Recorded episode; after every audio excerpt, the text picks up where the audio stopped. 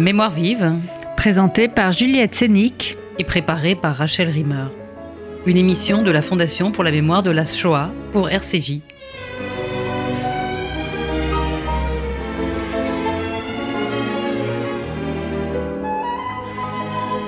Jacqueline Reznik, bonjour. Bonjour.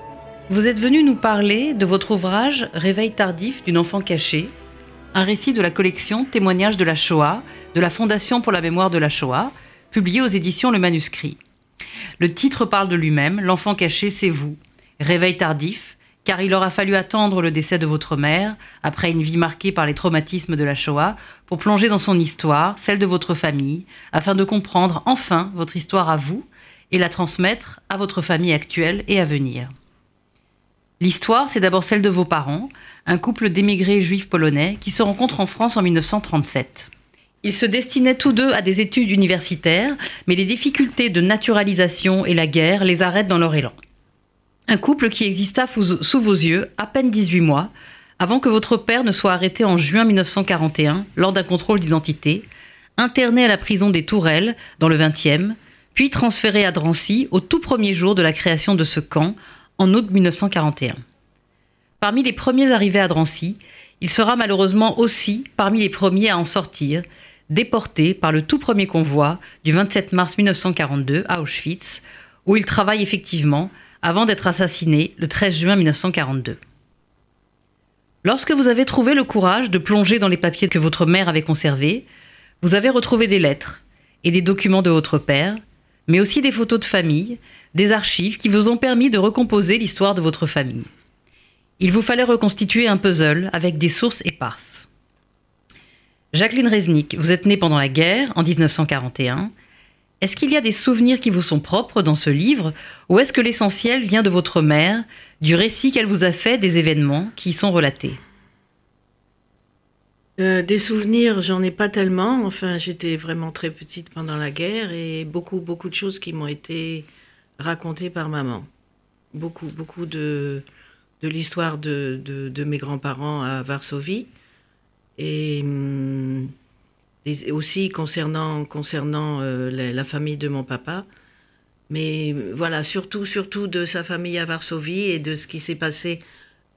La période à laquelle elle était avec mon papa et après ce qui s'est passé quand mon papa était à Drancy et qu'elle devait s'occuper de faire des colis, pour lui envoyer des colis et pour faire au mieux afin de lui envoyer de la nourriture, quoi, voilà. Et donc le passage à l'écriture, comment il s'est fait ? Vous dites que c'est au moment où votre maman était à la maison de retraite et de gériatrie de Rothschild, vous avez senti que vous deveniez dépositaire de cette histoire, qu'il fallait en faire quelque chose. Et donc, c'est à ce moment-là, vous êtes allé au service Écoute, Mémoire et Histoire de l'OSÉ, où il y a un atelier d'aide à l'écriture qui était jusqu'à présent assuré par Geneviève Pichon. Oui. Est-ce que vous fréquentiez ce service déjà avant ? Non, pas vraiment. J'ai été comme ça. Bon, je devais aller voir souvent maman, et c'était loin, mais bon, j'allais. Et j'avais enfin, je me souviens plus très bien, mais il y avait cet endroit qui s'appelle la Pause Café, et je m'étais dit je vais aller là-bas voir comment ça se passe. Enfin, et il y avait plusieurs choses qui nous étaient proposées, des différents, enfin différentes des ateliers, différents ateliers. Merci. Et moi, ce qui m'a vraiment intéressée justement, c'est de pouvoir faire un livre sur ma famille, enfin de pouvoir raconter. Là-dessus, enfin, ça fait déjà pas mal d'années, donc c'est un peu flou dans ma mémoire. Mais on m'a fait rencontrer Geneviève Pichon, avec laquelle je me suis très bien entendue. Je pense que tout le monde s'entend très bien d'ailleurs avec elle. Et voilà, on a discuté et on a travaillé ensemble. J'ai trouvé tous les documents que maman avait conservés. Enfin, j'étais déjà au courant. Avant que maman soit dans un mauvais état, j'étais déjà au courant des lettres de mon papa que je n'avais pas lues, que je n'osais pas lire, et de pas mal de documents que maman avait conservés. Donc voilà, on s'est mis à travailler ensemble avec Madame Pichon, qui, je peux le dire au passage, est quelqu'un de formidable, et je lève mon chapeau.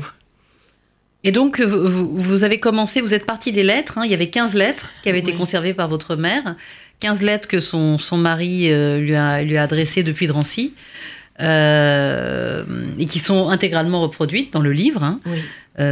C'est un témoignage très précieux sur la première période du camp de Drancy. Et où il y a vraiment des détails en fait sur les conditions de vie. Ce sont des lettres où il demande des choses très précises, des biens de survie en fait. Oui, c'est Drancy la fin. Est-ce que votre maman vous parlait de ces lettres en fait? Est-ce que vous aviez conscience d'un trésor caché elle me parlait beaucoup de sa famille, de mon papa, mais avant, moi étant jeune, tout ça c'est pas que ça m'intéressait pas, mais je devais vouloir, comment dirais-je, occulter. Oui, et puis vivre. Vous racontez que vous êtes allé... occulter tout ça. Vous avez vécu à Saint-Germain-des-Prés. J'ai voyagé, je suis sortie, et tout ça, maman me parlait quand j'étais jeune, je disais, mais ça me... C'est pas que ça m'intéressait pas, mais quelque chose comme ça, quoi. Et puis j'ai été vite rattrapée, en fin de compte. Et maintenant, c'est... Tout ce que maman m'a raconté, c'est en moi maintenant. C'est comme si ma maman était en moi, et voilà, j'ai tout récupéré, mais bien avant qu'elle ne soit plus là. Hein. Là, tout ça, ça a commencé quand elle était encore là, mais plus en état de... J'ai pas pu lui dire que je... Oui, vous ne l'avez pas prévenu en fait que vous aviez commencé ce travail. Non, j'ai pas pu lui dire. Travail en fait de son vivant. Exact. Elle était encore là, mais plus du tout dans un état comme il faut, quoi. Et puis j'ai même pas dit non plus. J'avais deux tantes qui m'étaient très chères aussi et très proches. Ces deux sœurs qui étaient restées. Il y a Esther et Léa, et une qui est partie en Israël au début des années 30 de Varsovie, et l'autre, qui était Léa, qui était Berlin. France, États-Unis, donc c'était ma seule famille, mais j'ai pas pu le dire à aucune des trois, quoi, aucune des trois sœurs. Et est-ce que votre mère vous a parlé de la dernière lettre en fait, hein, qui est quand même la plus bouleversante, où il dit je pars à une destination inconnue. On dit que c'est pour travailler. Donc en fait, il ne devait pas savoir quel serait son sort. Vous-même, vous n'avez appris la date précise de sa mort qu'en 2009. À quel moment avez-vous compris que ce qui vous était arrivé faisait partie de la grande histoire? Quand j'ai vu là-bas que Pause Café qu'on proposait de faire un livre ou faire quelque chose sur les souvenirs qu'on a ou qu'on peut avoir, ça m'a tout de suite interpellée, et j'ai tout de suite voulu justement faire ce travail. Est-ce que vous aviez conscience de la valeur historique des lettres? Parce que quand même, voilà, on parlait de Drancy la fin, c'est des choses où ils documentent quand même assez bien. On le voit à travers toutes les lettres quand ils demandent à manger. Historique, je ne sais pas si c'est historique. C'est pour moi, pour je sais pas, pour transmettre. Pour transmettre, historique, franchement, je ne pensais pas à cet adjectif, on va dire. Et pour que ça reste, pour que quelque chose reste, et, que ça... Pour mes enfants, pour mon époux, et puis pour témoigner, quoi, témoigner avec d'autres. D'autres. Parce que dans le livre, c'est vrai que ces lettres, elles font partie d'un ensemble d'archives qui, tout d'un coup, rendent vivante une famille, en fait. Il y a les photos, de vos grands-parents, il y a les lettres qu'ils écrivaient à leur fille, en yiddish. Et par exemple, il y a des photos de vous, enfants, aussi. Quand j'étais chez des nourrices... Quand vous étiez chez des nourrices, est-ce qu'il vous reste une mémoire de votre enfance, à part les photos? Non, pas vraiment. J'étais trop petite. Je sais que maman m'a raconté, je ne sais pas si je l'ai mis dans le livre ou pas, lorsqu'elle venait me voir, c'était interdit évidemment de prendre le train pour les juifs, tout était... Oui, ça c'est dans le livre, oui. Voilà, et elle montait, c'était clandestin, ensuite elle suivait les rails de chemin de fer, et... Un jour, elle est arrivée et elle vient vers moi. Elle me dit « Jacqueline ». Et moi, je cours vers la nourrice en disant « Maman » à la nourrice.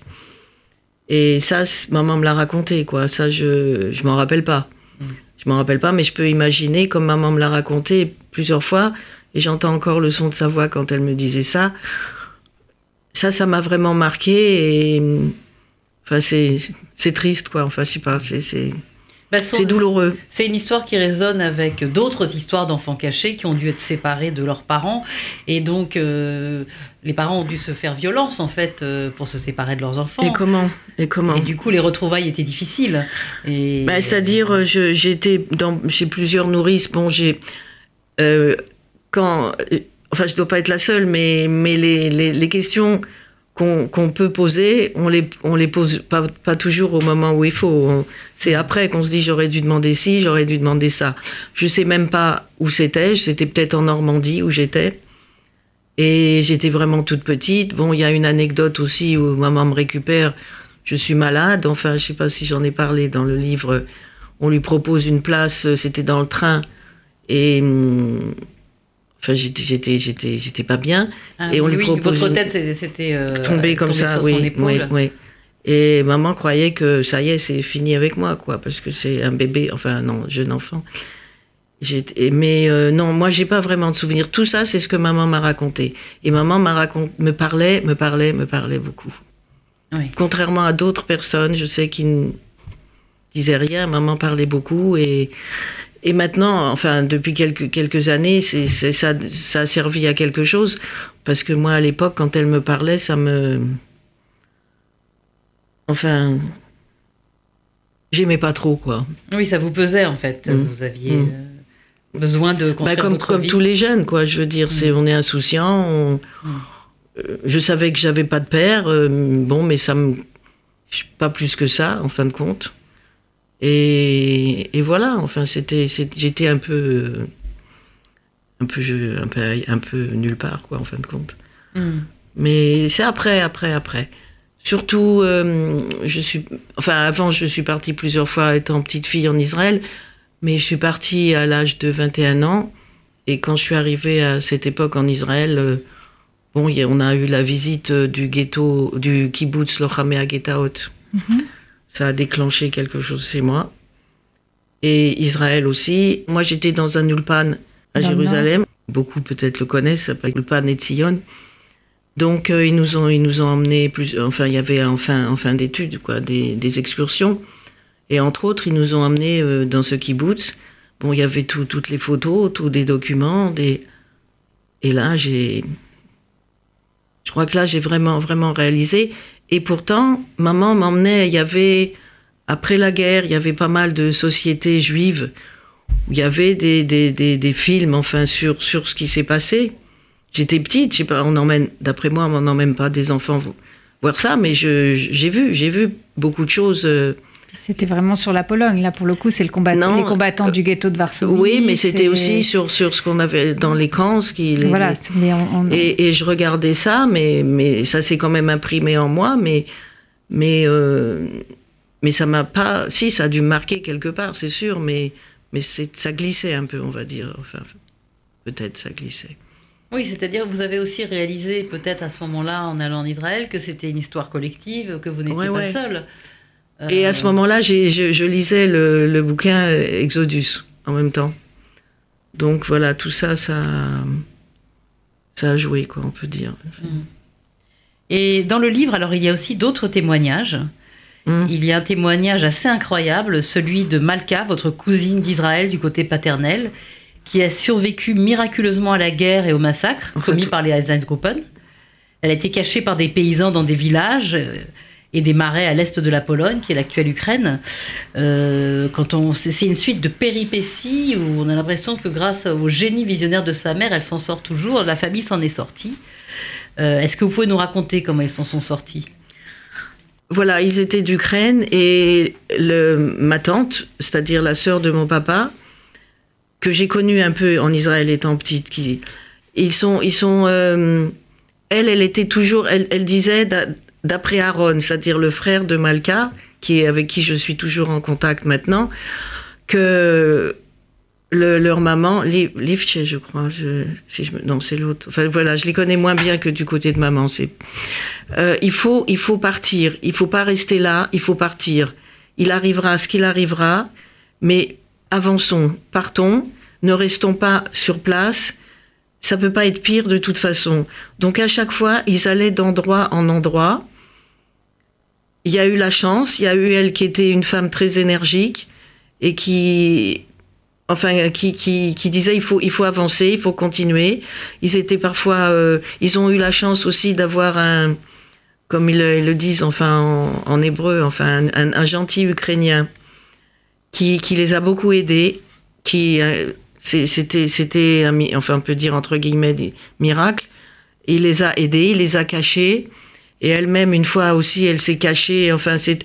Tout ça, c'était des péripéties justement extraordinaires, quoi. Ce qui est incroyable, c'est qu'ils sont sortis en Ukraine. Mon papa est venu en France, à Paris, et quand sa sœur, c'est-à-dire ma tante, la maman de Malka, d'Aaron et de Shalom, elle était en Israël, elle était dans la police. Quand maman est arrivée en Israël avec moi, elle comprenait pas que mon papa se soit fait prendre à Paris, alors qu'elle disait en Pologne c'était ce qu'il y avait en Pologne, mais à Paris, dans cette ville civilisée, en France, Paris, c'est pas possible qu'il y ait eu ça. Elle pensait que c'est quelque part peut-être un peu la faute de maman, c'est un peu n'importe quoi. Mais que c'est pas possible que de Paris se soit passé les mêmes choses qu'en Pologne. Mmh. Et est-ce que justement l'écriture de ce livre qui a fait ressurgir toute la mémoire, est-ce que ça a créé justement un peu des petites dissensions dans la famille, ou au contraire, non, est-ce que ça a contribué à ce que j'ai fait là. Oui. Oui. Non, parce que je vous dis, personne ne l'a. Ni maman, ni mes tantes ne l'ont lu, quoi, non, c'est... Oui. Et malheureusement, quoique je ne sais pas comment elle l'aurait pris, j'en sais rien. J'aurais voulu qu'elle sache que j'ai pu faire quelque chose, mais je ne sais pas, justement, comme vous dites, est-ce que ça aurait pu... après tout, surtout maman, encore, les autres tantes, mes deux tantes, mais maman était un caractère très, très sensible, je crois que... Non, mais vos tantes, c'est assez intéressant quand même, tout l'épisode sur vos tantes, quand vous racontez, il y a ces lettres aussi, oui, la lettre de votre grand-mère qui écrit, qui donne des conseils matrimoniaux, elle est incroyable aussi, cette lettre. Ça permet de rentrer, ce que je trouve très précieux dans ce livre, c'est que ça permet de rentrer dans l'intimité exact. D'une famille, d'une famille juive polonaise de l'époque, de voir comment une mère parlait à sa fille. Donc sa fille était immigrée en Israël. Elle est partie, elle a fait un mariage blanc. Oui, elle est partie, voilà. Et donc la mère la raisonne en lui disant, un mari, ça peut pas avoir toutes les qualités, il faut qu'il soit gentil avec toi, c'est pas grave s'il est pas beau. Et je me dis finalement, les problèmes ne changent pas, c'est toujours les mêmes. C'est intéressant. Oui, c'est peut-être un petit peu... je pense pas que ce soit trop privé, trop intime, mais... Non, mais c'est intéressant d'avoir une intimité. Oui, non, mais aussi. Quand je les ai lus, la personne qui a traduit ces lettres, et qui s'appelle Itzrok... Niborski. Et quand j'écoutais, il les traduisait en yiddish, parce que je peux comprendre le yiddish. C'est comme si j'entendais mes proches, qui parlaient, parce que c'est le style que je connais, la façon de réagir que je connais. Et... c'était très proche à mon cœur, tout ça, cette façon de s'exprimer, de ressentir, de parler, Oui. On voulait vous demander justement par rapport au yiddish, quel rapport vous avez avec cette langue ? C'est-à-dire que je l'ai entendu. Il y a une anecdote quand ma tante Esther était venue dans les années 50. Pour raison de santé, elle est venue à Paris, d'Israël. Et maman, après, lui a fait... On visitait Paris, donc on était dans la cathédrale de Notre-Dame. Elle parlait, elle expliquait. Maman expliquait en yiddish à ma tante Esther. Moi, j'ai dit, mais ici, on ne parle pas yiddish. Ici, on ne parle pas yiddish. Voilà. Je l'ai entendue. Elle parlait entre elles. Maman parlait avec certaines personnes aussi de la même génération, évidemment en yiddish. Et après, en Israël aussi, je l'entendais. Je l'ai apprise comme ça, Mais c'est vrai que dans le livre, il y a beaucoup de photos de la période polonaise, beaucoup de lettres d'avant, d'avant-guerre. Et ça, c'est assez précieux aussi. De ma grand-mère. Voilà, c'est-à-dire que souvent, dans les familles, il y a une photo où il n'y a rien du tout. Alors que vous avez finalement beaucoup de photos, beaucoup de lettres, beaucoup de... Et puis, encore une fois, c'est ces lettres qui sont uniques de Drancy. 7 mois, quelqu'un qui a été interné 7 mois à Drancy, C'est quand même... Enfin, il n'y en a pas beaucoup. Enfin, on sait qu'après... Enfin, il y en a qui ont pu sortir et... Enfin... Jusqu'à présent, je me dis, c'est n'importe quoi, mais je me dis, pourquoi pas lui, quoi, pourquoi pas, mais bon, ça c'est... Mais en même temps, comme on le voit bien dans les lettres, il ne pouvait pas savoir, quoi, oui. Et jusqu'au bout, il ne se doutait pas, et puis personne ne savait, tant que les premiers convois n'avaient pas commencé, qui pouvait savoir. Partir travailler en Allemagne, partir travailler. Et en fait, on a l'impression qu'il essaye aussi de rassurer un peu votre mère dans les lettres. Absolument. C'est-à-dire qu'il ne dit pas tout, en fait. Non. Il est vraiment, il a.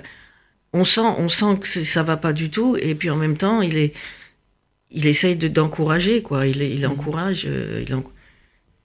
encourage beaucoup, et il essaye de lui dire fais comme ci, fais comme ça pour toi. Met de l'argent de côté, donc c'est comme si aussi il pressentait qu'elle allait devoir vivre dans la précarité. Oui, et puis fais comme si, rend visite à telle personne, voit telle personne pour récupérer de l'argent ou pour payer ci. Merci Jacqueline Reznik-Elgrably.